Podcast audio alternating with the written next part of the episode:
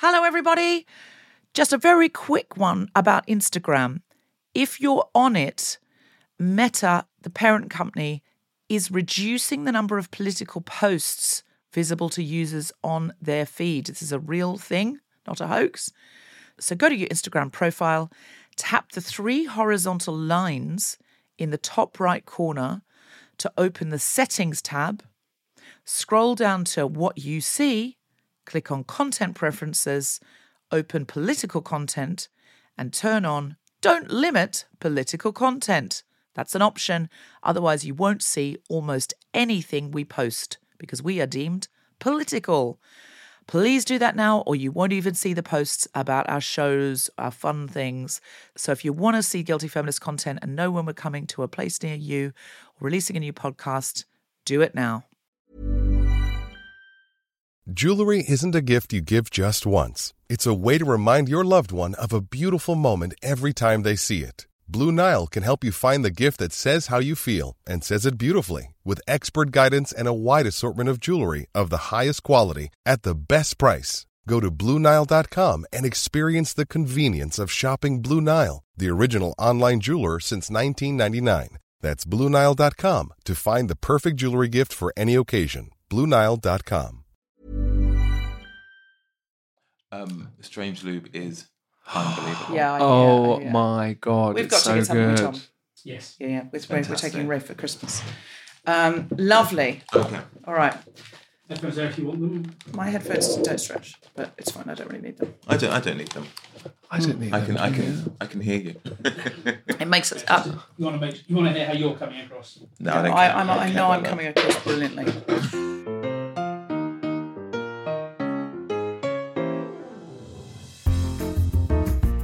The Spontaneity Shop presents The Guilty Feminist Watchers and Just Like That, the Sex and the City re-heel, with me, Deborah Frances-White, and my very special guests, Syrus Lowe and Lee Knight. Season 2, Episode 7, February 14th. Hello, I'm Deborah Frances-White, and with me are my guests, Syrus Lowe. Hello, Cyrus. Hello. And Lee Knight. Hello, Lee. Hello. Syrus Lowe was recently absolutely brilliant in a play in the West End that I saw and have not stopped thinking about, called Best of Enemies. Genuinely brilliant in it. But you can also catch him on Netflix's Treason, which I have not seen, but I'm now immediately going to.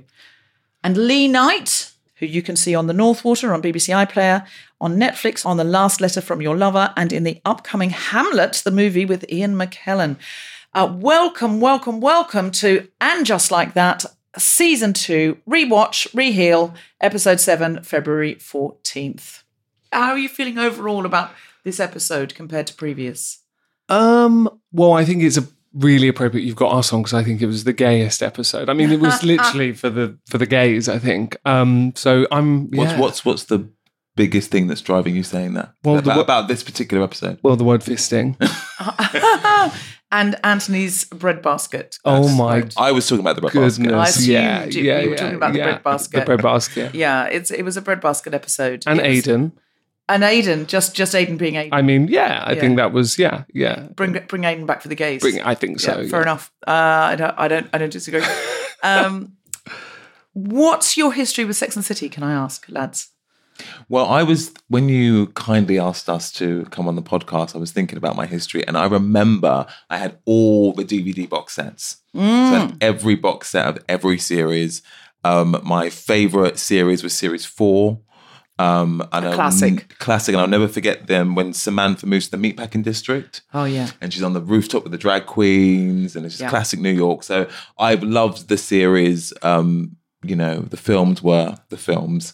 And just the films were the films. It's true. Films, yeah. And looking back on that drag queen episode, I think actually now it's the framing of that is, let's call it, problematic. Is that when Samantha was screaming over the balcony that the drag queen's waking her up? Yeah. And she said, if you don't get that thing out my ass, I'm going shit on it. Yeah. That episode? I think so, yeah. It was, yeah. So, but It's worrying that I remember that. Yeah, it's just the way that the transgender sex workers were framed were not. Right. And I think I cannot be too clear about this as transgender sex workers. Right, yeah, but of course. I know what you mean in terms of the whole of the the landscape felt very alive and connected in New York. And yeah. And I also wonder, looking back on it, whether it was me actually appreciating seeing some people of colour in it. Yeah. No matter how they were represented back then. Yeah. I've watched a few episodes recently just to sort of tie in from here to now. And I'm surprised, actually, there were people of colour in, you know, just Miranda's neighbour who would come in and help her with Brady would be a black woman, or, you know, Miranda would be dating a black woman, or there's so many more black and brown people that I remember when I look back. It's just no feature was made of it. And in the And Just Like That. And obviously if you made Sex and the City now, you wouldn't have four white leads. But there were lots of supporting Margaret Cho-style characters who were just being themselves and being people in New York. But I think that's the thing, it was supporting, wasn't it? It was always supporting. Yeah. It was barely, yeah. But the featuring of the black and brown people in And Just Like That. How do you think race has been handled in Sex and the City OG versus And Just Like That? How do you feel about all the racial stuff in this series? I think series one was ridiculous in terms of that stuff. But I feel like in series two, they are getting more of their storylines which aren't specifically related to their race. And we had that thing with the cab, which is like, okay, that was New York 10 years ago, I hope. Because he can just get an Uber now. But I think like the Wexleys, who I'm just loving, their storylines feel just like about human beings rather than being about their race. We all love the Wexleys. You particularly, you're in love with Lisa Wexley. Well, she is the most beautiful woman I've ever seen, I think. And her wardrobe is just unbelievable. But she's an incredible actor. Yes. Do you agree? I think she's a wonderful actor. I think she's a very, very good actor. And I think she is perfect for this show. Yeah. Yes, I think she's really perfect for this show. I think there's too many other... I mean, we discuss this every week, and I bore everyone with this every week, but there are too many characters. You can't keep up. Yeah, I did hear you. I was listening to the other episodes, and I heard you. I think you were discussing that with Jess Regan. There is... sometimes you kind of... They put a bit of a web out, and then you sort of come back to, say, Miranda's situation. They did that quite a lot in this episode, I think, where they were casting a lot of nets, and it got a little bit confusing. I almost forgot that Miranda was on a date in this episode, or was on her date, and then Carrie was going to have her date with Aidan. It was all I couldn't keep up with it. There was a lot happening, and I just wanted to see one or two rather than much happening. I'm going to do my recap. In this Valentine's Day special, aired in July, Carrie meets Aidan for dinner, and just like her 35th birthday party, she gets stood up in the restaurant, not knowing he's in the place next door. Anthony takes a stand-in hot fella bread delivery man on television, and you can see his penis clearly through his jumpsuit. Naya stays home and makes herself a souffle. In a typical Naya doesn't really get a plot situation. Seema books a massage for her and Carrie, and they're unaccountably seeing couples only. Charlotte eats a hash brownie, gets rushed to hospital, and realises both her children are ghastly to her, and she just lets them walk all over her, something that we've noticed every week. So she's going to be the only woman in the world to take a 20-year career break and walk back into her old job. Lisa Todd Wexley becomes obsessed with controlling her son's girlfriend, who she thinks is taking liberties. Che almost literally saves the cat, the screenwriting term for redeeming a character, by finding a stray dog and taking their old job at a veterinarian's. Miranda asks out a honey-voiced audiobook reader who specialises in Jane Austen, that when she gets there is not as romantic as advertised, as the sexy reader has unaccountably locked her cat in the bathroom and put the kitty litter in the living room like no one has ever done. And finally, Aidan wants to come home with Carrie but can't step over her threshold because bad memories live in the apartment where he put down some floors, leading Carrie to go and stay in a hotel and cheat with Big for the first time, and knock down a wall, leading Carrie to have an I can't marry you meltdown. So that is everything that happened in Sex and the City this week. So much. And I know they're up against it time-wise. Aidan changed his mind very quickly, I thought. Very quickly. So let's get into it. Yeah, he did change his mind quite quick. Yeah. Let's get into it. Okay, all right. So, well, let's start with Carrie. Let's get into the meat and potatoes. Not the meat and potatoes of Aidan. The meat and potatoes of Anthony's storyline, a different meat and potatoes. But it opens with Carrie checking her email, and Aidan has written back. She immediately shuts the laptop. She's like so scared to look at it, and slowly opens it again. and she discovers he's invited her out on Valentine's Day. What did you think of this storyline? Before we go into that storyline, I have to say something that is really bugging me, because when that was happening, what I can't get over is why there's a yellow shelf behind her headboard. Have you noticed it? Oh my God, that's all I... Yeah, Lee's noticed it a lot. There's a yellow...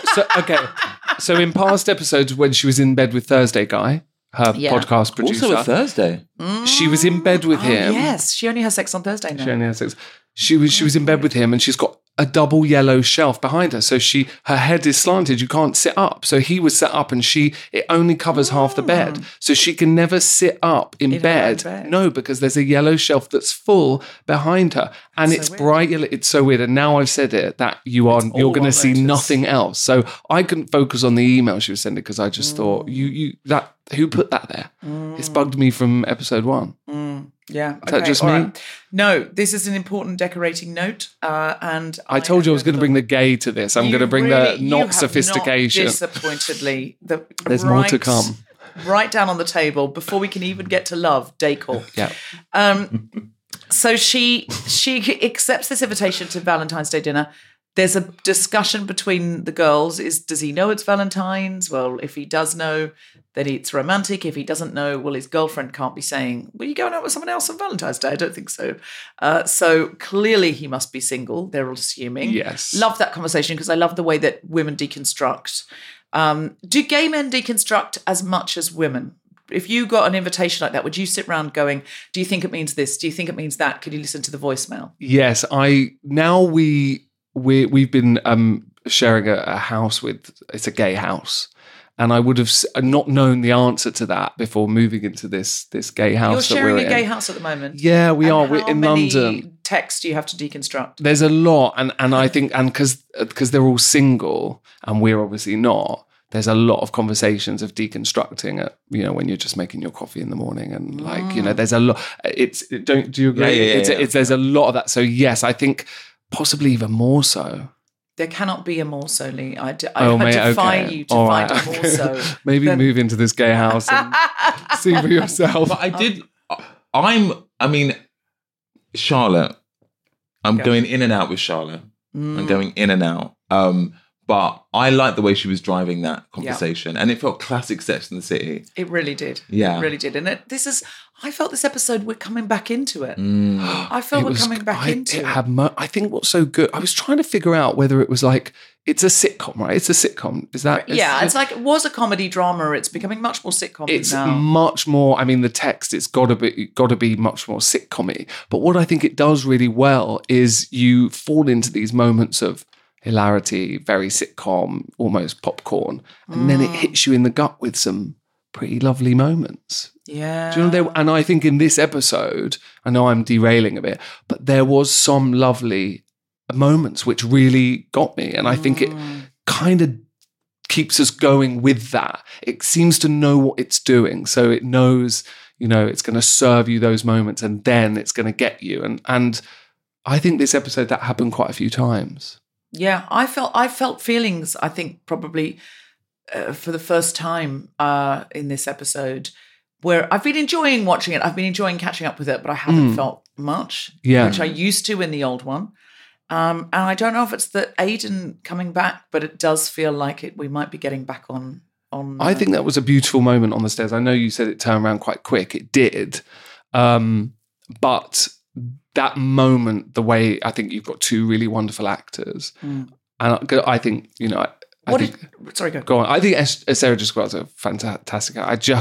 Every time, I just think she's wonderful. And that moment with them on the stairs, it got me. Did it get you? It did, because I think that you could see the pain. You could see that coming back in, that history. And I just, in that moment I did, What did you think of the moment where they first saw each other, where he was just suddenly on the street behind her and they turned around and then she went to him and they hugged?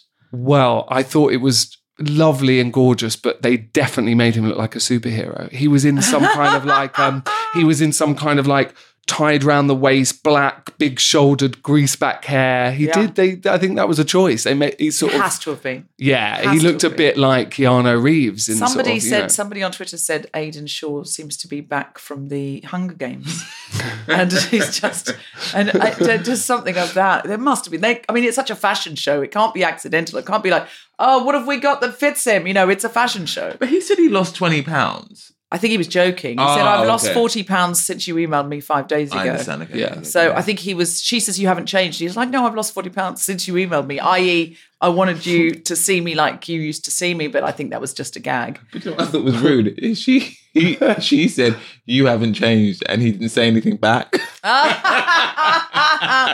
haven't changed? Yeah, no, I really haven't.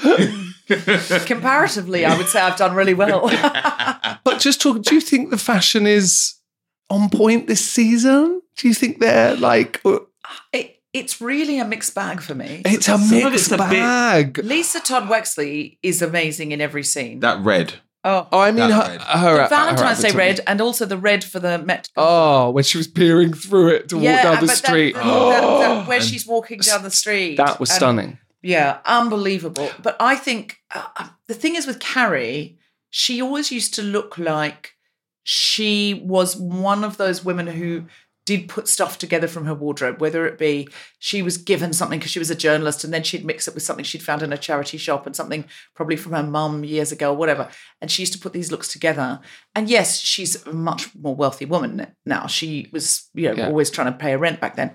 But it's very layered for me now, and I worry that there's so many long layers, and I don't know whether it's an insecurity or whether that's their feeling of, oh, she's got to have changed because she's in her 50s.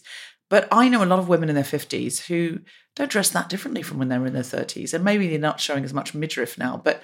She had a tunic on from, I think it's a designer called Maharashi Life or something, this beautiful tunic, but then she had loads of layers over it, so you couldn't actually see the beauty of that designer. It was quite layered. What do you think? What do you guys think about the fashion? Do you think it's... Well, I appreciated the little pigeon handbag from J.W. Anderson with her, the little chewing gum in. Did you see that? You need to be the constant fashion expert on this show. I mean... We need to get you in every week just to talk about fashion. God. Well, did you see that pigeon? How did you notice that? It kind of popped up. How could you not notice that she was carrying a full pigeon? A full pigeon. I think that's J.W. Anderson. And it's, it only fits like chewing gum and maybe some coins in. It evoked to me the little duck bag that, do you remember Big bought her a duck bag and she said he doesn't know me? Mm. And he took her to a party where all the women were carrying one of these bags. Oh, yes, I do. Yeah, yeah. And it evoked that. But it was a sort of more down to earth. That was a sort of Da Monte duck, and this was a sort of just the average New York pigeon you'd see on the street, just made into a bag. Just something that popped up. You said about her having a lot more money now, which she does because she was going to write a check for £100,000. Oh, they're all too dollars. But you look at her bed sheets.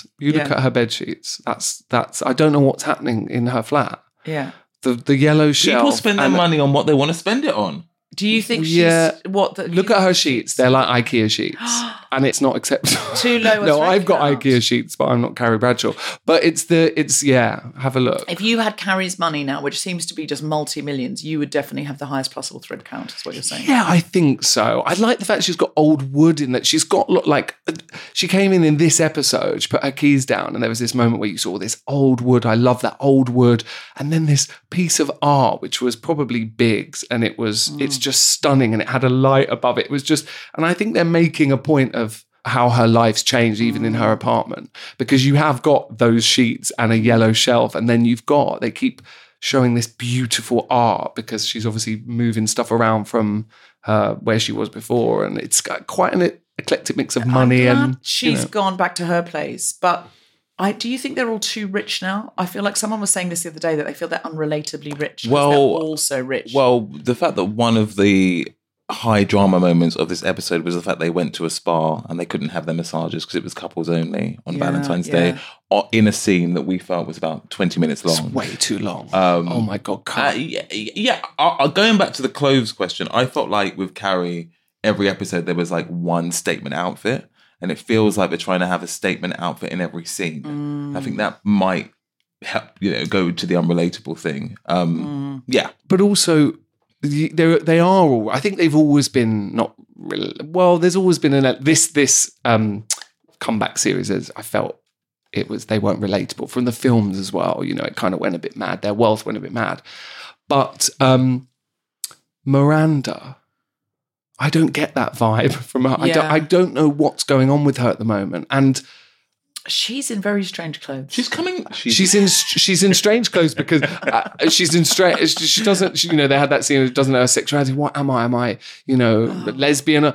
But I just think I can't keep up with who Miranda is. I think I know why. Go on. I think the directing of the episodes is taking up so much time. Because she's directing. She's requested no, I'm joking. I actually think she's started very clowny at the beginning of this series, and I feel like she's slightly coming back to herself in the last episode. I really hope so. Do you think that the brunch talk about is Miranda a lesbian? Is she? What is she? That to me really shows that Sex and the City has not matured very much for its attempts at being contemporary. Because this really evoked for me, and as listeners, regular listeners know, I love an Easter egg. There was an episode where she dates a character played by the guy who played Tag in Friends. She basically goes out with Rachel's boyfriend Tag in Friends. Tag is who we met. Yeah, we met him. Yeah, we met him at a few years ago. Yeah, stop it right now. Tell me everything. He's still as gorgeous. Is he? What's his name again? Married with kids. But married still with kids. Gorgeous. Yeah, he was wonderful. You would change him quite a lot. Actually. No, just because we're both actors, we had a lot of in common. Yeah. I heard that before. Yeah. Okay, so you know Tag from Friends. I mean, no, we met him at a wedding. We had. Did some you drinks. Change numbers? I think I swapped email addresses? Yeah, you probably swapped email addresses. Yeah, you've got Tag's coming out now, isn't it? I've got Tag's email address. I'm going to need to know more about that after we stop recording. So am I. And I'm going to need to know the email address. I actually did. I did text the number for Aidan just to see if we get anything back because I thought, well, hold on a minute. How does she know it's Aidan? And I looked and saw screenshot the number on now. And so I thought, I'll text just in case. I just texted, I'm here, where are you? Just to see if we get anything back, because it wasn't the normal 555. But nothing yet. Okay, well, we might, by the end of the episode, we might... I'm hoping Aidan's going to text me back, is what I'm saying. Can I just say about Miranda? So she wakes up in pyjamas that hearts all over. Yeah. I've got a shirt like that. No, I love it. But did you think about my shirt when you saw it? No, I was focused on what we were doing today. But I loved...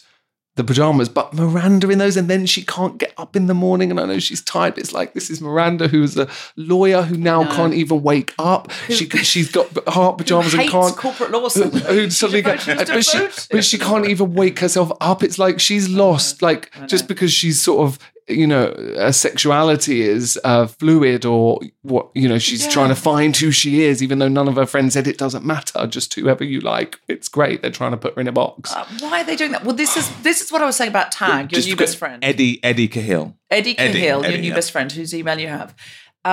He was going out with Carrie, and he was bisexual, and every time a man walked past, she'd say, you checking him out? Oh my God, are you gay or straight?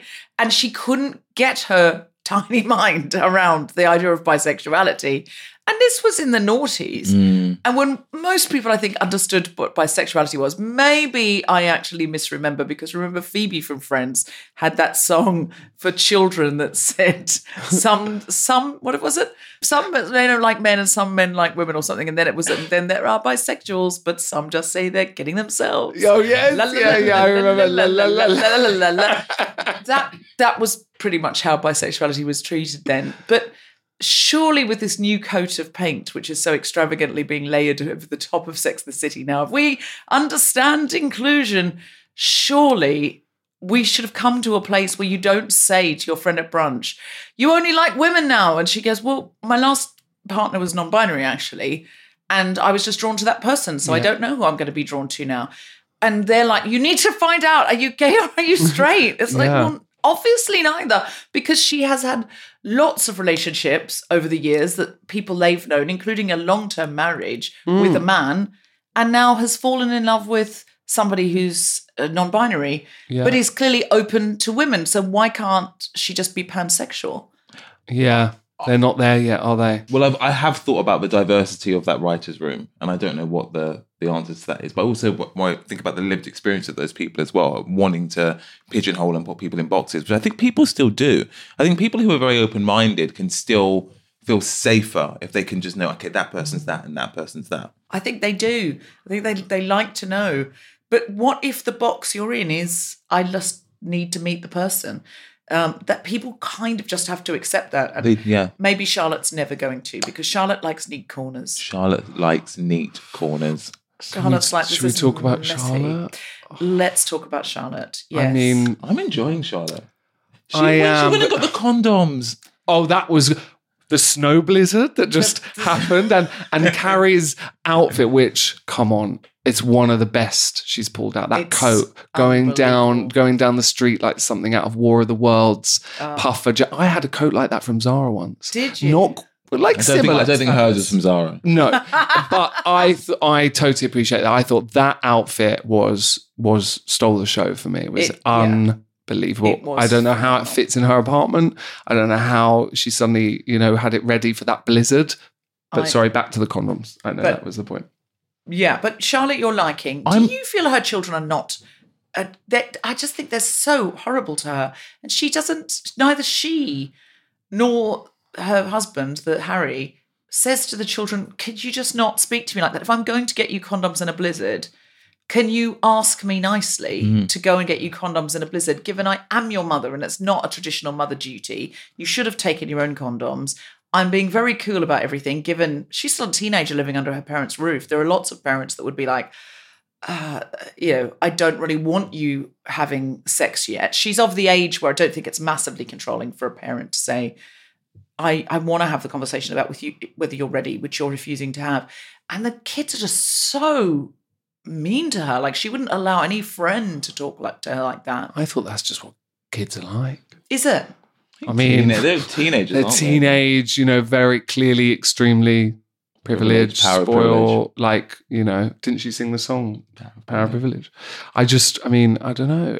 I know what you mean. I think they're just at that age where they're going to be vile, and they hate their parents, and they hate. Rocco's a model now, so they can be as vile as they're. Rock's a model. Rock's given up modelling. Rock can't be asked. Retired. Rock could go full circle. I think Rock's going to come back. You think Rock's going to continue to be a model? Yeah. Okay, all right. Well, what did you think about her taking the hash brownie and having the revelation? Go on. No. I missed the brownie for some reason. So then when she was having the pretend stroke, I was quite confused. And I was like, why is this happening? And then obviously we had the whole, my life flashed before my eyes. But it's difficult because her face doesn't move much. Yeah. So I couldn't figure out what was going on. So when he was like, she said, "Oh, this is happening to me." And he was going, "Oh, are you having a stroke?" Nothing was happening to her face. Well, it wasn't. The only thing that moves on her face, and I am not shaming anyone who gets... I think you are. No, I'm not. I'm just pointing out her eyebrows move quite a lot because I don't think a lot else does. Do you think that my eyebrows will then move in relief? Because if you use those muscles and the only thing that will move are the eyebrows, you end up with quite overactive eyebrows. Yeah, she's got really overactive eyebrows. I think she's got overactive eyes. Yeah, But I think Kristen I don't want to, but Kristen Davis, I think Kristen is having a great time playing Charlotte. She's having fun, isn't she? She's having a lot of fun. She's having a whale of a time, and she's getting lots of fun things to do, all comedy, but lots of good fun. She has the pop brownie, which is not her style. She's normally very measured. Yeah. We've seen the other smoke pot before, but I think Did Charlotte smoke pot the night that they all went out, the night that Carrie got broken up on a poster? You remember they all went out and they had a doobie? I think it was actually only Samantha and I Carrie think Charlotte didn't. Yeah, I think they got caught by the cops before that happened. Yeah. That, of course, would now be fully legal in New York City. Exactly. Yes. Yeah, exactly. Times have changed. Yeah. So it was quite nice to see her have this high revelation that she was just becoming a momager, as she said, and a pimp for Anthony. Because she'd gone into a card shop and found, because apparently Anthony couldn't find any other handsome men in New York. Just ring a fucking modelling agency. I know. And just say, cheap. "I'm going on to Rome." Or, well, he said to her, "Pay him anything." So she said, "I'll give you $300." Yeah. Didn't she? Would you do it for $300? Oh, If you were in a card shop, would you go on Drew Barrymore for 300 quid? Go on. That's another reason why it's a gay episode. Drew Barrymore, gay icon. I mean, how do we forget? Would I do it for $300? Yeah, probably. Cyrus, if you were asked in a card shop to go on Drew Barrymore for $300, would you? Well, like Giuseppe, I am a true artist, so I would not have done it for $300. In that tiny outfit. You have a reputation to uphold. You are one of Britain's finest actors. And I don't. So I'd do it. Lee, I'm not saying that you're not a fine performer and don't have a reputation to upkeep, but I could just see the truth in your eyes. You would do it in a heartbeat. 300 quid. I'd get one of those dollars. $300. I'd get a pigeon handbag for that. From a chewing gum. You do it for 50 quid. Look at you. Yeah, exactly. Think of how many boxes of condoms that Charlotte could buy for $300. The condom. Listen, good day using condoms. Oh, maybe this was this the episode where Miranda goes home to her husband, and then they were. Was this the wrong episode? Yeah. Was that the episode before? This week's. Was that this week's? No, this week is all Valentine's Day. She's gone out. She goes out with Jane Austen. No. I've done my recap. He doesn't listen. He doesn't listen. I was just, because it was pigeon handbag. It was because of the condom situation, and then I was thinking when she found the condom episode. There's a whole other episode. So let's go into some Miranda. So she's unable to be boxed her sexual orientation, although she's clearly pansexual because she left Steve for somebody else who was non-binary. It's just madness to try and force her now to be a lesbian. She fancies this.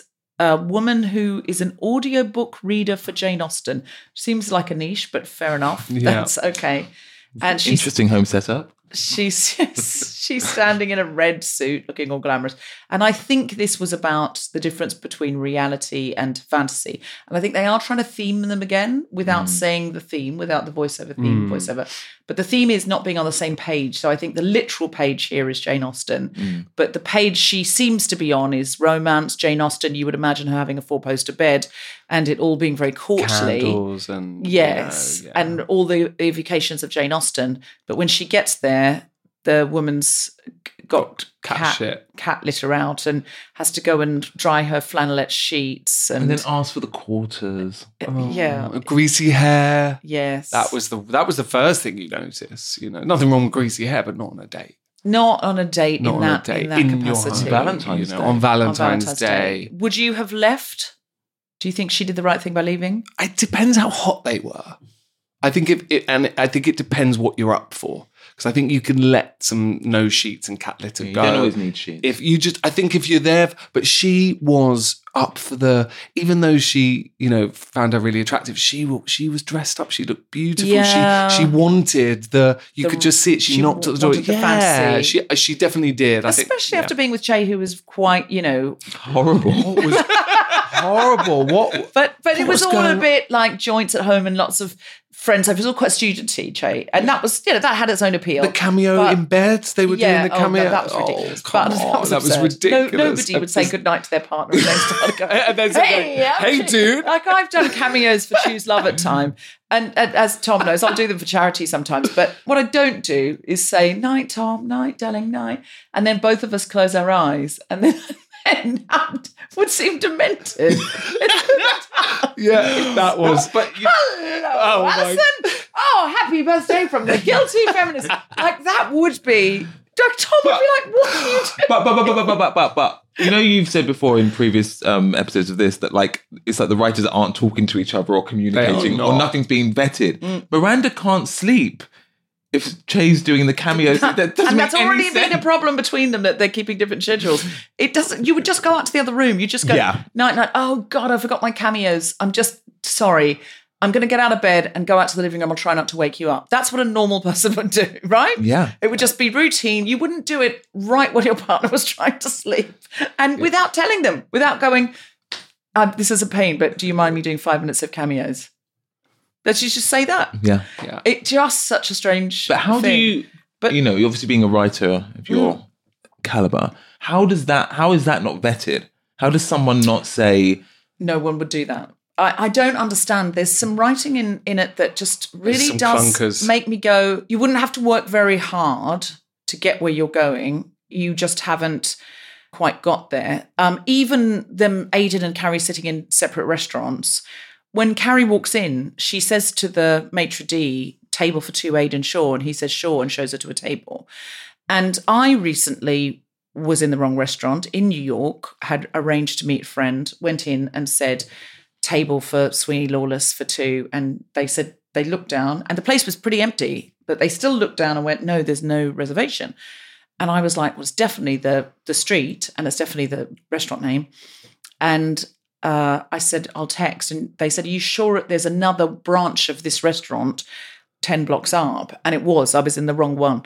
And they told me that. So to me, that's not great writing. Actually, if she'd come in and just taken a table, the maitre d' was busy and she'd said, don't worry, I'll just sit here, and found herself a nice table, I would buy it more. Or to me, they're just not quite doing those pieces of work that say, one we discussed with Jess Regan, I think, was with the invitations went out to the party and nobody replied. Right. It just, all you need to do is they were invited for the wrong night. I buy that, but I don't buy, no one has once checked the RSVPs to make sure we know how many people are coming for a sit-down dinner. It's not possible. That's just not how. There's definitely lots of clunkers in this, I think. Yeah, I feel like you just, even the name. Also, she was dressed, like, look what she was wearing, that gorgeous blue ruched sleeve dress. Like, that restaurant, she didn't. There was all businessmen in that restaurant. So surely the maitre d' would have said, would have said, oh, we don't have a reservation. Yeah, it was kind of obvious she wasn't in the right place by what she was wearing, I think. It was a slightly strange one, because they'd gone on and on about how there were no tables. No one could get a table for Valentine's. The Wexleys had to pay for a reservation. It was a really big thing. Carrie could only get a table at 5:30. Carrie walks in, the place is absolutely empty. And it's Valentine's Day. And I think we were meant to think from that, Aidan's not booked a very nice restaurant. We were. And I think we were then thinking, how is he doing in life? Right. Do you know what I mean? I think that's... And then you saw his jacket, you knew he was doing well. You knew he was doing well. Yeah, and then they sit, because he's in the red booth, and he was in this beautiful restaurant. But I think for me, when she went in the restaurant, I didn't think it wasn't going to be there. I thought, oh God, this is just some, $9 Chinese buffet, right? That, and it was making me think, oh, he's not doing well in life, or that he's deliberately booked a cheap place. He's deliberately booked a cheap place that he can't afford more, something like that. Yeah, that's what went through. Maybe that's what we were meant to think. There are quite a lot of bumpy storylines where you just go, with a little bit more work, you can have the same impact. Miranda says, 35-year-old straight Miranda would stay, but 56-year-old lesbian Miranda. Well, I find it kind of insulting to bisexual and pansexual people that they cannot use that word. But I also don't think 35-year-old straight Miranda would have stayed. She would have been the last one to stay. Yeah, she would have been absolutely razor sharp. And she put up with no shit. That's my memory. That's why. But I feel like in this episode, Carrie was the first person to refer to her as lesbian Miranda. Because didn't she say lesbian Mirandas a lot? That's right. But I wonder if that's an example of, they're in the writer's room. Look at me talking like I'm a writer. I am a writer. I've written stuff. But they're in the writer's room and they get a good line. And even if the line doesn't completely make sense, they go, well, that's a good line. Let's go with that line. Do you know what I mean? I guess. Because it's funny and it works. And yeah. And sometimes, to be fair, like I have a show where I talk about finding my bisexuality. It's like a stand-up storytelling show. And sometimes I say to the audience at the top, I'm sometimes going to refer to myself as a lesbian in this moment, because it's maybe not how one identifies overall, but in that moment, it's important to allow yourself to say, this is my lesbian side. And if you're talking about yourself, really, other people and their ideas of what should and shouldn't be said probably should go away. Oh, hold on, I've got a WhatsApp. Oh, I thought it was from Aidan. It's from Steve. That's disappointing. Not Steve. No, not that Steve. Not Aidan. Oh, wouldn't it be great if it was like that Steve? It'd be great if it was from Big. Oh, that would be scary. Yeah. And if whether it was from the actor or the character. Yeah, yeah. Sorry. I'm just texting an address. Miranda wanting the thing. But I don't think Miranda would ever have stayed for that shit. But that's what I mean. Miranda, I think, also in this episode said, and it just the way she said it, it just was a bit clunky. And I think Cynthia Nixon is a really incredible actress. She is. She's incredible. And I think sometimes with clunky writing, as you know, you have to really, as an actor, you have to really work hard. You know, a great actor can make clunky writing or bad writing lift off the page. And I can see the actors working sometimes hard. And I really listen to the text and I think, God, I can see that on the page. And that would just be really hard to say because it's, I don't think it's, you know, some of it is well written. I mean, when Miranda said, she said something like LGBTQIA and it just didn't, it was like, no one would say that. And then 2 minutes seconds after she said tally ho. Like, and I know she was sort of joking, but I was like, I did. Jane Austen. But she delivered. Tally ho's fun, but because it's Jane Austen. She's saying tally ho because of Jane Austen. I didn't know that. But that I don't think in real life, my queerest friends who are the most inclusive, yes, on a post, they'd say LGBTQIA, but if they were just talking to me casually, they'd say LGBT or LGBTQ. I agree. But they're not going to say IA to blah, blah, blah, blah. It just, I'm not saying no one does and I'm not saying no one has ever. No, it was the way. It just seems unlikely. She was with a friend. It just seems unlikely that Miranda would say that. But just to think about that and think about some of the race stuff, do you think that, because, you know, this program has a wide audience worldwide and in America. Do you think they're trying to actively educate people? Oh, it's like an educational show. Who aren't in the know? Yeah, it's like a TED talk with drama. 100%. Good clothes.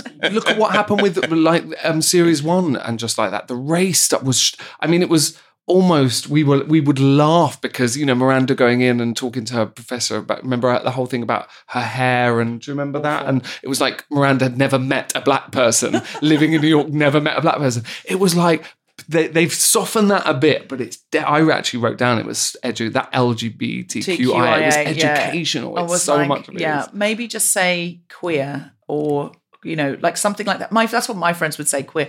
We'd say, oh, it's really hard on the queer dating apps or something like that. We wouldn't say. So who's in the writer's room? That's what makes me think who's in the writer's room. And who's overwriting because, you know. Yeah, who's overwriting and whose writing is allowed to be interrogated or questioned, which makes me think about why these things are slipping out that it doesn't take a lot of brain work. Mm-hmm. But also whoever's writing Anthony's lines. I mean, he wants more kiss me than fist me. That was genius. I mean, whoever's writing his stuff is, I mean, it's hilarious. He's got semantics right. It's Mario Cantoni, right, because he's a comic. I wonder if he actually pitches his own lines sometimes because the way his intonations are so brilliant. Yeah. Everyone keeps saying more Anthony because he's the funniest thing in it now. It's just, by far. And he's just always at Charlotte's for no reason, like making breakfast. I know. Yeah.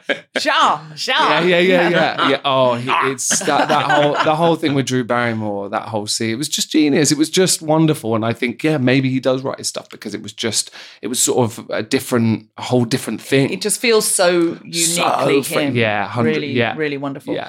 Can I ask about the whole... Drew Barrymore, on comes this young man holding a breadbasket with a baguette stuck out the front like a penis. Yeah. And then Giuseppe himself, the hot fella in question, like you can fully... Would that be allowed on daytime television? I don't think it would. Well, no. They would fully see the penis through the denim. That would have been approved by... Go on Drew Barrymore, that would have been approved by so many people. I mean, I've just done some filming. I mean, the amount of people that have to approve anything and everything that goes on your clothing, I think they would have... But, you know, it was...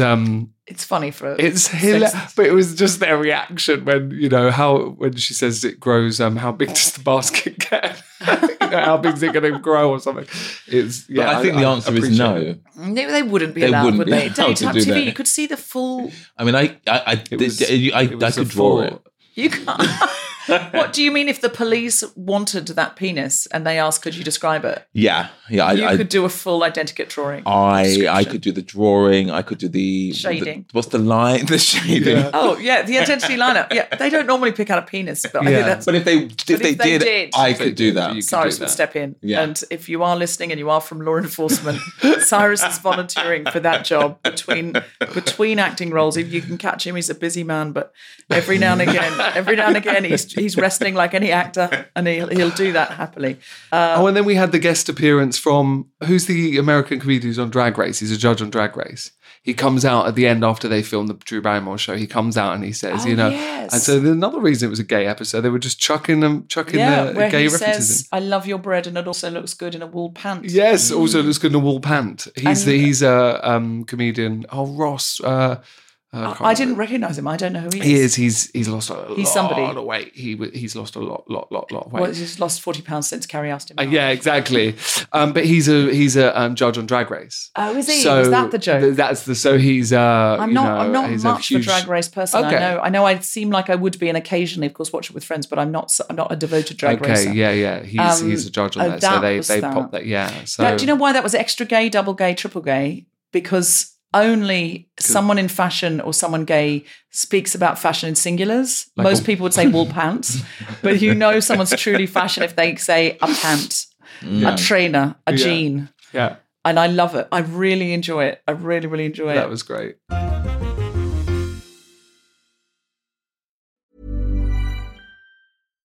When you make decisions for your company, you look for the no-brainers. And if you have a lot of mailing to do, Stamps.com is the ultimate no-brainer. It streamlines your processes to make your business more efficient, which makes you less busy. Mail checks, invoices, legal documents, and everything you need to keep your business running with Stamps.com.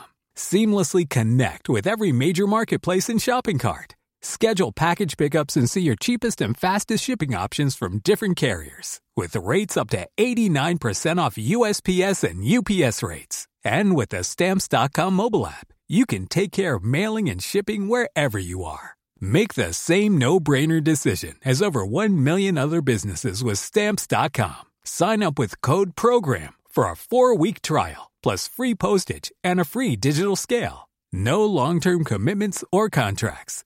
That's Stamps.com. Code PROGRAM.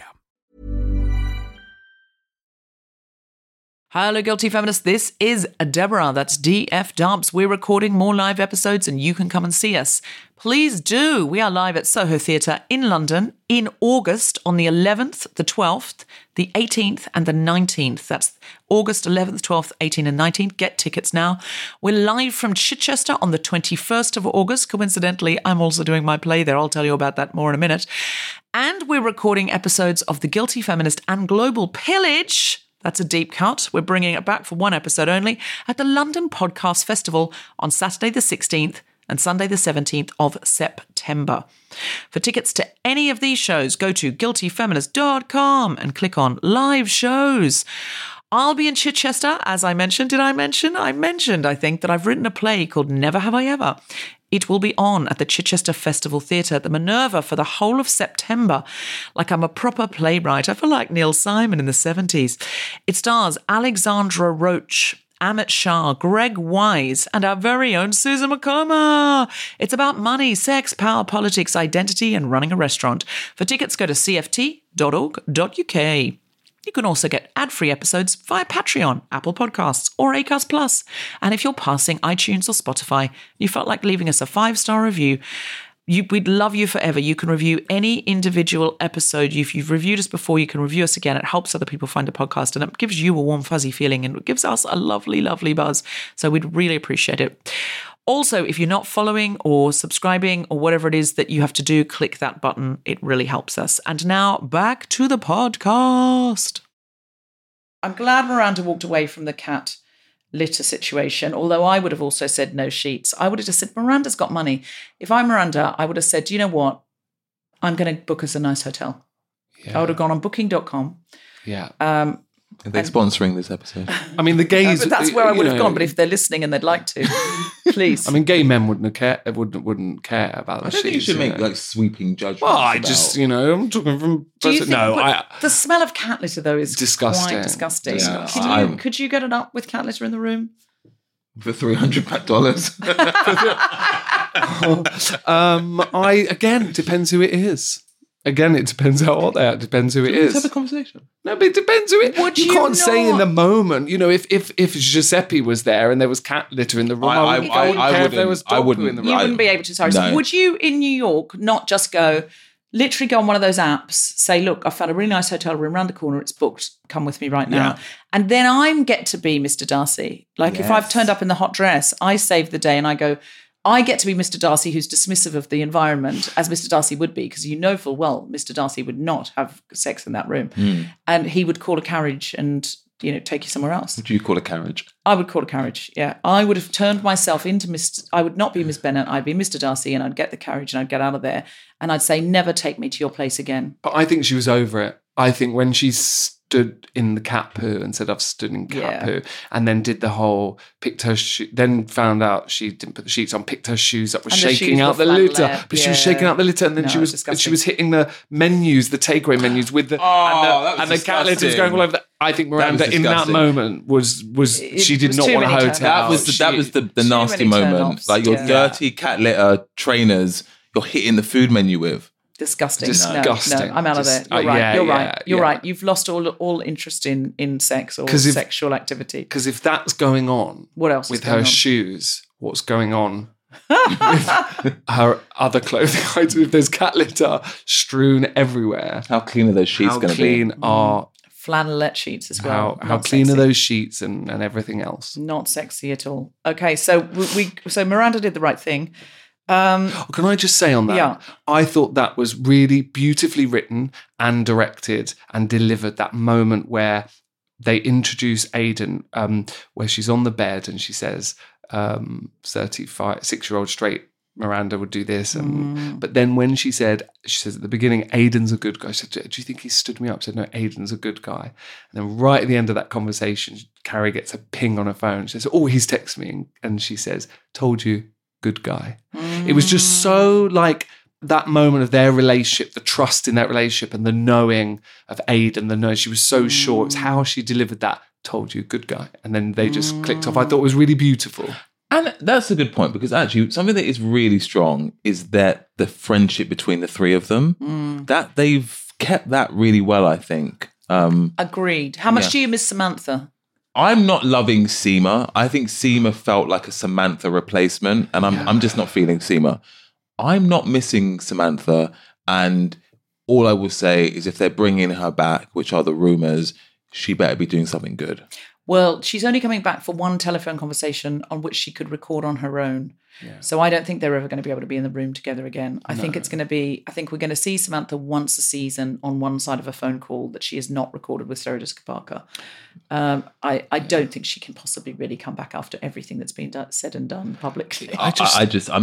But you don't miss her. You think if we had more Anthony, you wouldn't need her. Anthony, Lisa.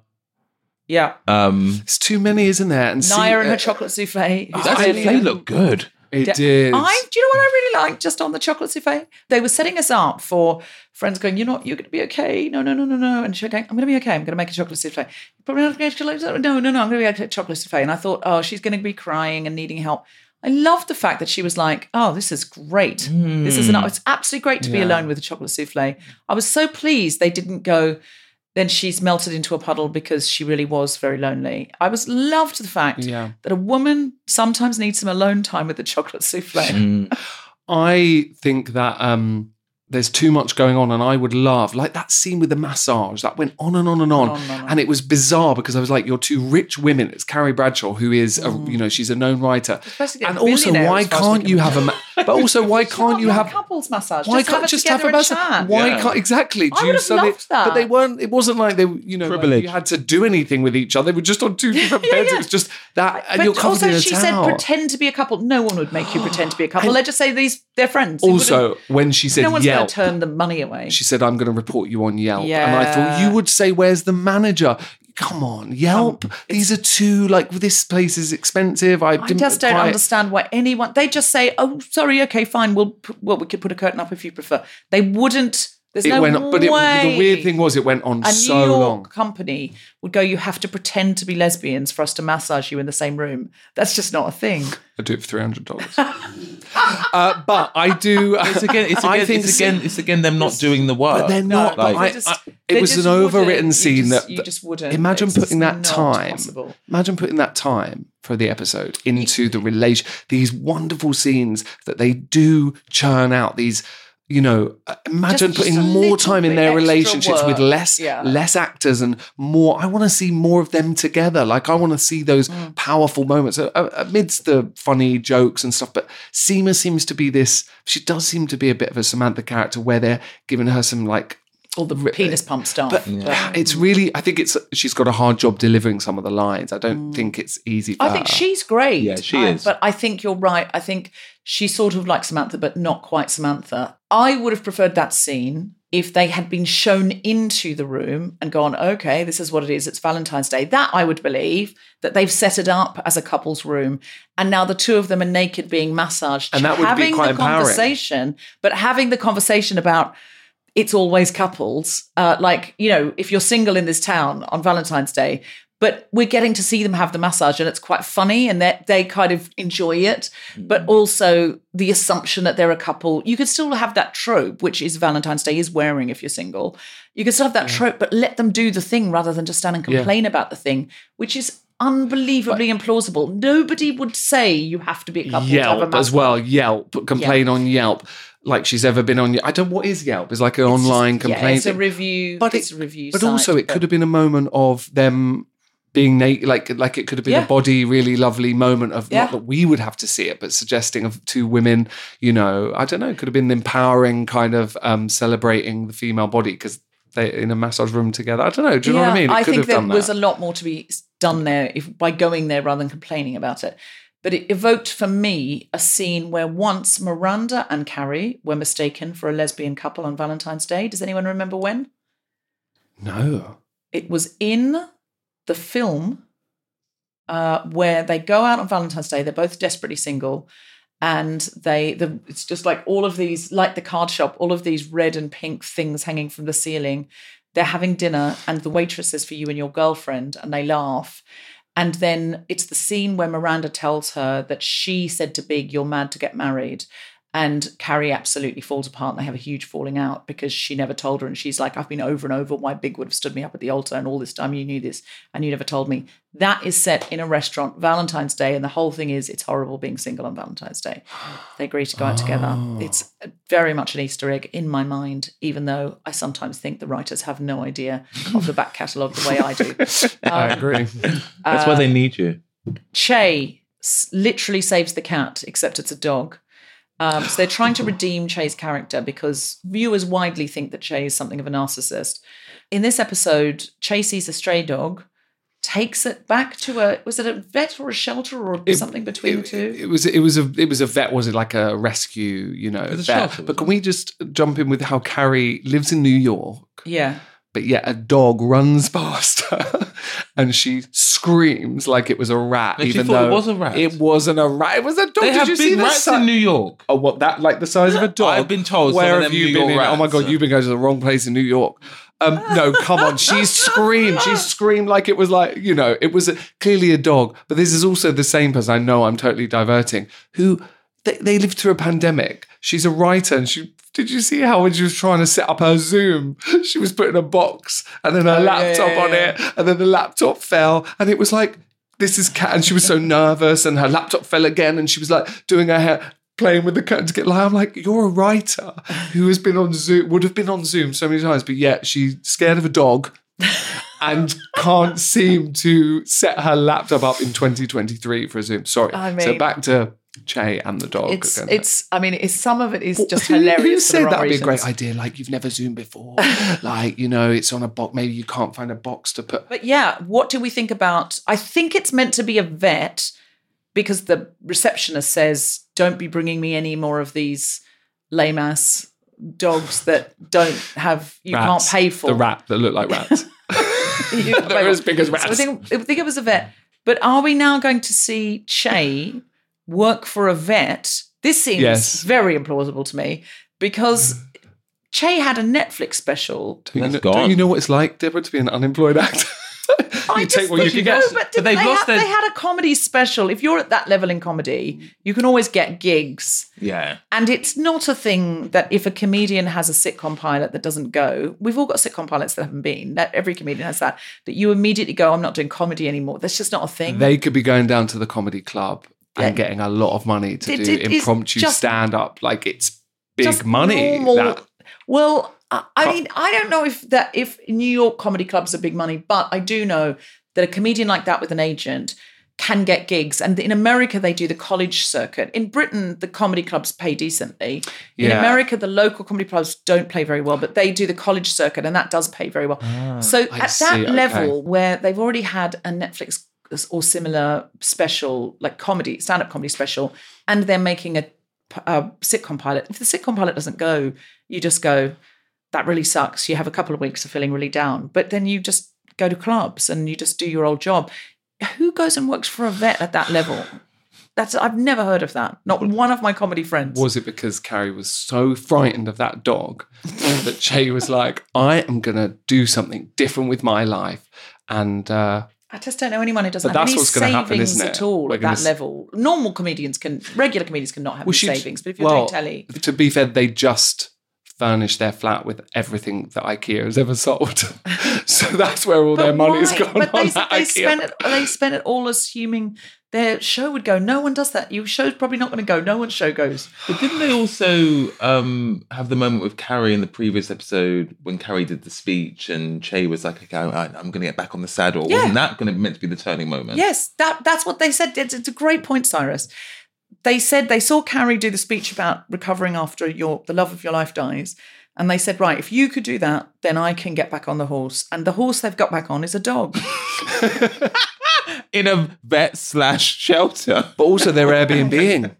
They're Airbnb-ing their own flat. That's enough money, isn't it? But where they're going to live? Well, I don't know. Maybe they've got a spare. Well, they don't have a spare room. I don't know. We know from the cameos they haven't got a spare room. They're going to move in the vet. They're going to live in the cage. God, I can't even. Another reason why this was a gay episode. Taylor Swift being played in the party when Charlotte was out having dinner, and was it Rock? It wasn't Rock, was it? No, it was Lily. Lily was having a party. Taylor Swift. Honestly, it was for the gays. It was the whole of the episode was for the gays. For the gays. Can I ask? Really, this part I'm not sure was for the gays.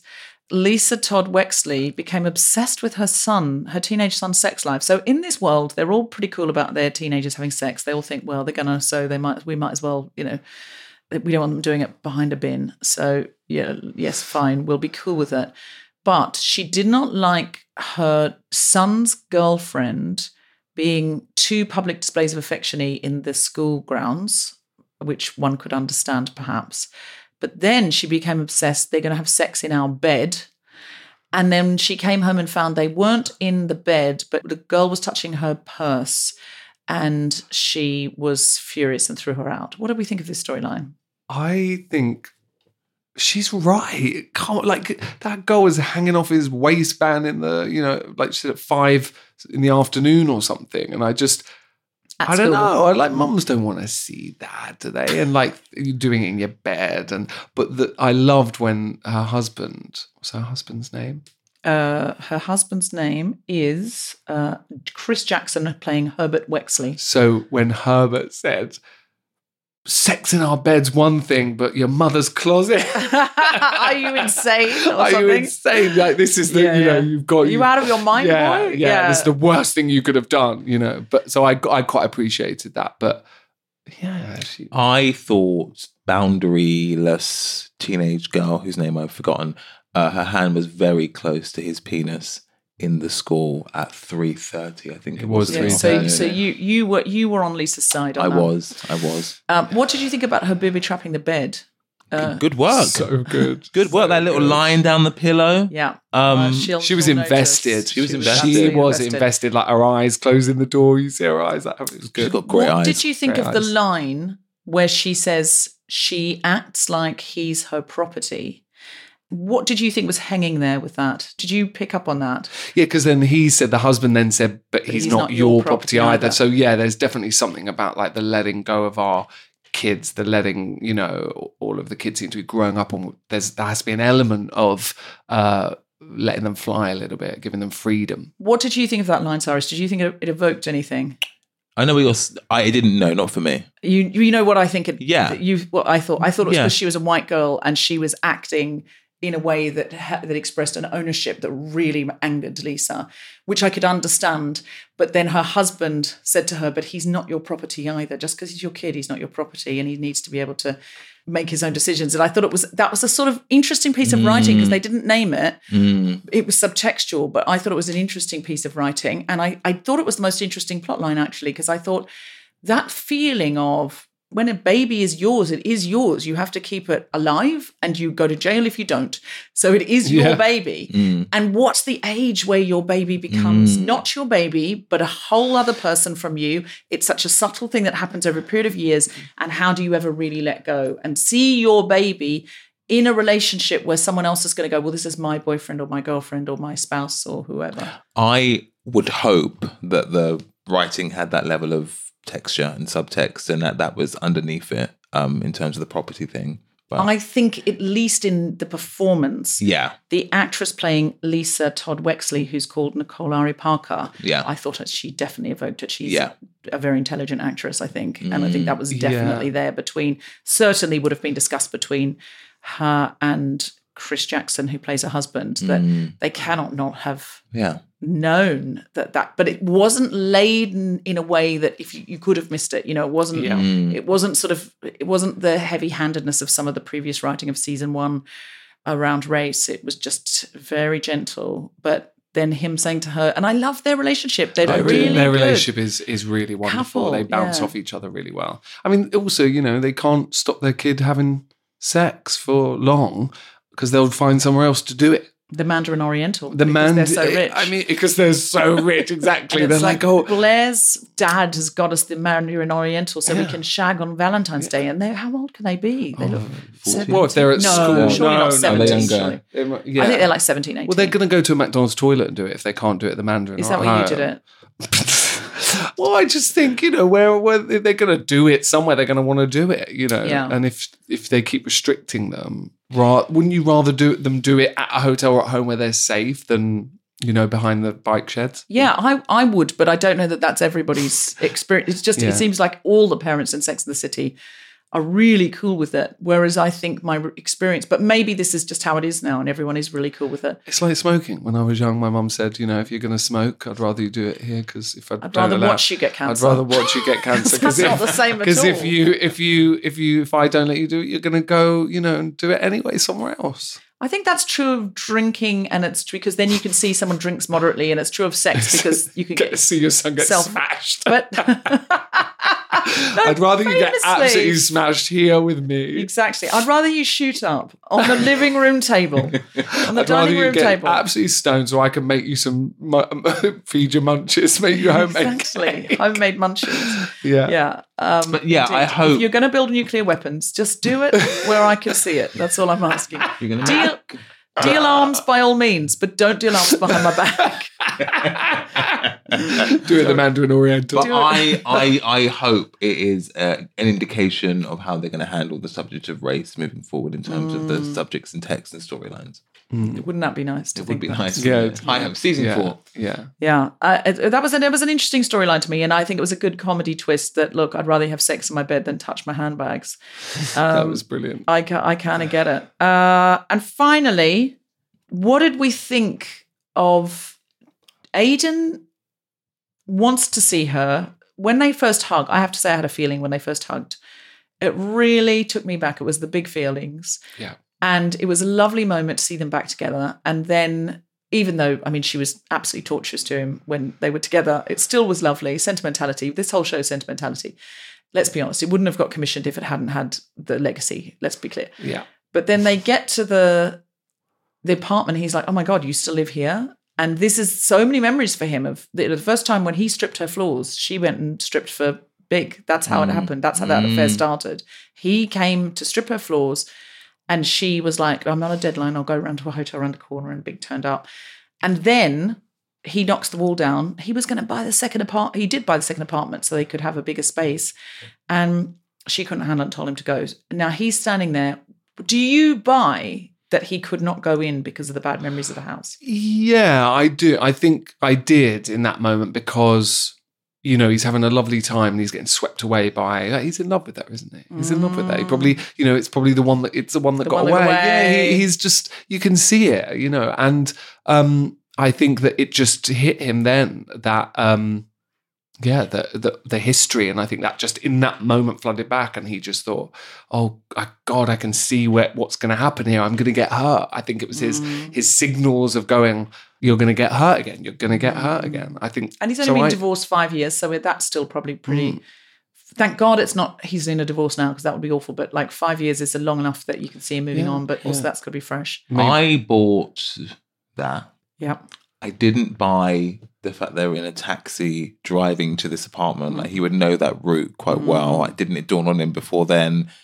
Is there no conversation? Where are you living now? Yeah, but men can't often multitask. I can't have a conversation and look out the window and know where I'm going. So I think that's maybe fair. They were making out in the car. Yeah, they were making out. Okay, so you bought the geography for $300. You didn't. I didn't buy the geography. But then they get out and he goes, I can't do it. What I will say is, I need to tell you this, it's important. My husband, Tom Solinsky, said to me this week, my experience with Sex and the City is first thinking, oh God, what's this? Then I guess if Deborah's watching it with such enthusiasm, I better try and get on board. And then the next step was, she can't be with him. He's totally wrong for her. And he had this memory of Aidan shouting out the window to Carrie when she comes back and says, take me back. You broke my fucking heart. And it really affected Tom, demonstrating that the original Sex and the City was so well written, it could even penetrate a straight man.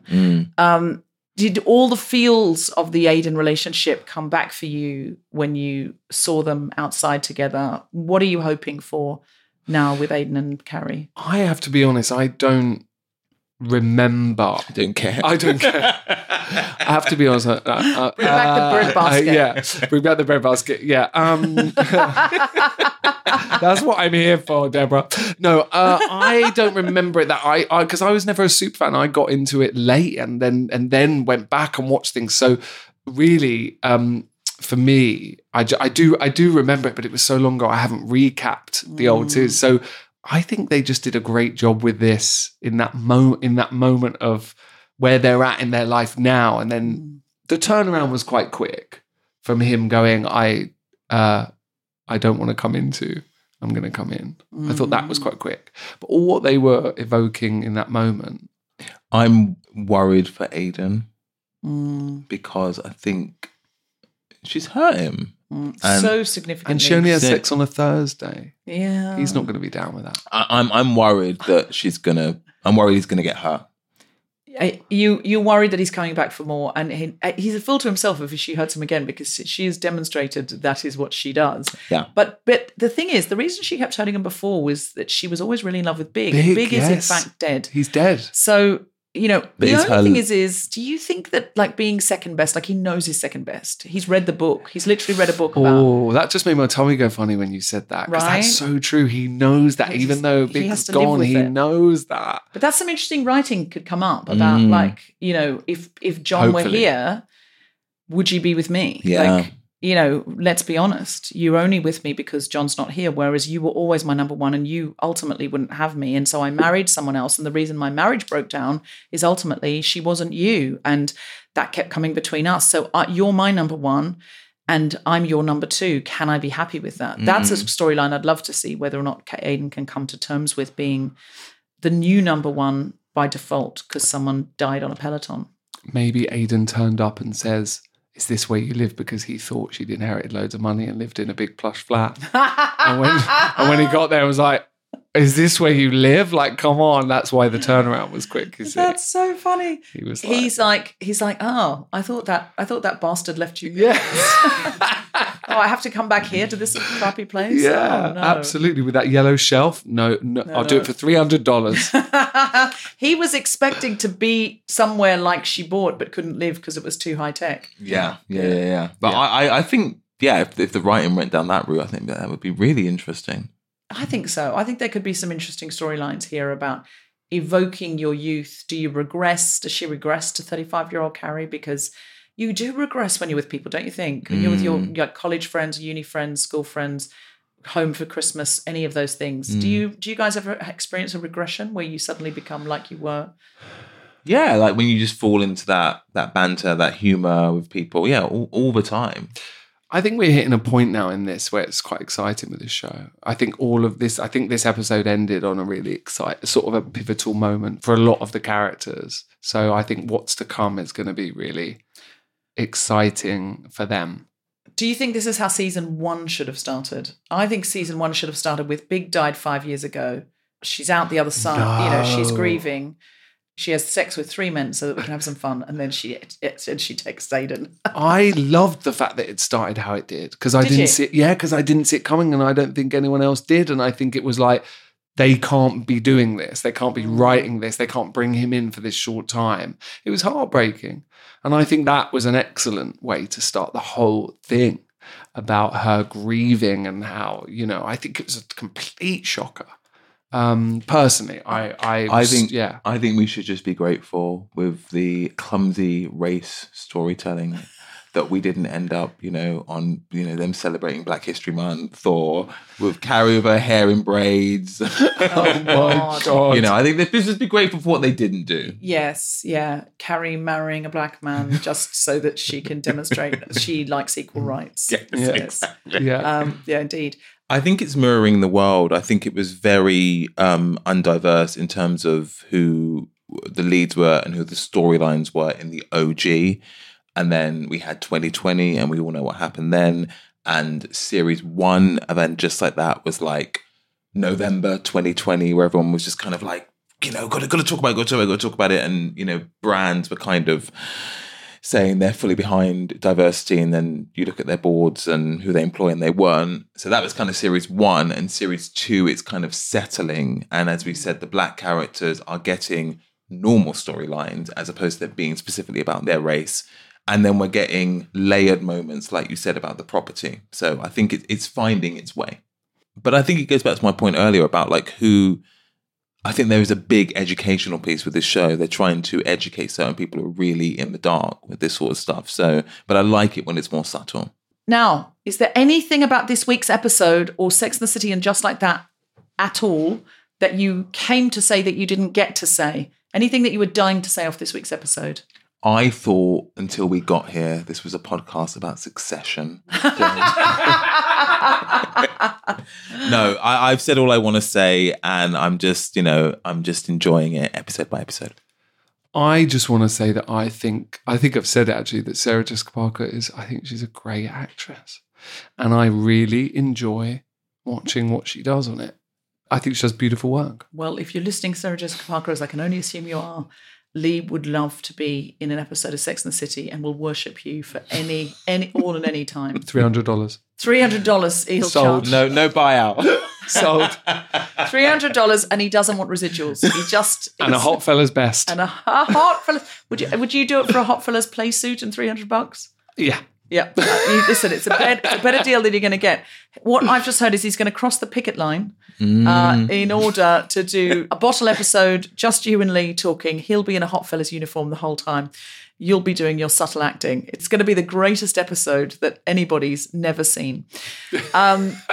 Any hopes or dreams for Carrie and Aidan or anybody else in the show? Oh, well, I hope they don't get a Peloton. They should stay well away from that. Stay well away from the Peloton. I don't know. I really hope we don't have any teenage pregnancy storylines. Oh. Because I'm not currently convinced the writers are going to handle that well. Yeah, well, how could they? Because Charlotte will walk through a literal snowstorm to bring you condoms. There could be one actually with Brady. He's quite off the rails, isn't he? He is. He's not reacting well to anything. No. He isn't a very pleasant person. Is he in Europe? No. He's come back from Europe? No, he's come back. His mum flew over to New York, but he sort of says fuck you to his parents the whole time and says, oh, you fucked me up because you got divorced. Oh, yeah. He's not none of the kids in this are very pleasant to their parents. They're, I think, probably quite nice people to other people, but not to their parents, as is often the way, I suppose. Thank you so much for coming over. This is my favourite thing to do, is to discuss And Just Like That with wonderful friends who are happy to treat it like family at Christmas by criticising it roundly while enjoying it the whole time. You have been listening to The Guilty Feminist Watchers and Just Like That with me, Deborah Frances-White, and my very special guests, Syrus Lowe and Lee Knight. The producer for The Spontaneity Shop was Tom Selinsky. The Guilty Feminist is part of the Acast Creator Network, and Just Like That is on Max in the United States and Sky Comedy and Now in the UK. See you next time for episode 8, 100 years ago. I am a true artist, so I would have turned down the £300. Sorry, what are you saying, Tom? You got to be closer to the mic. No, but the mic can get closer to me. Okay, sorry. That's right. Sorry. Would you? We communicate non-verbally. So. No, it's fine, Yeah. Sorry, go on. The Guilty Feminist is provided exclusively from Acast. Find it wherever you get your podcasts.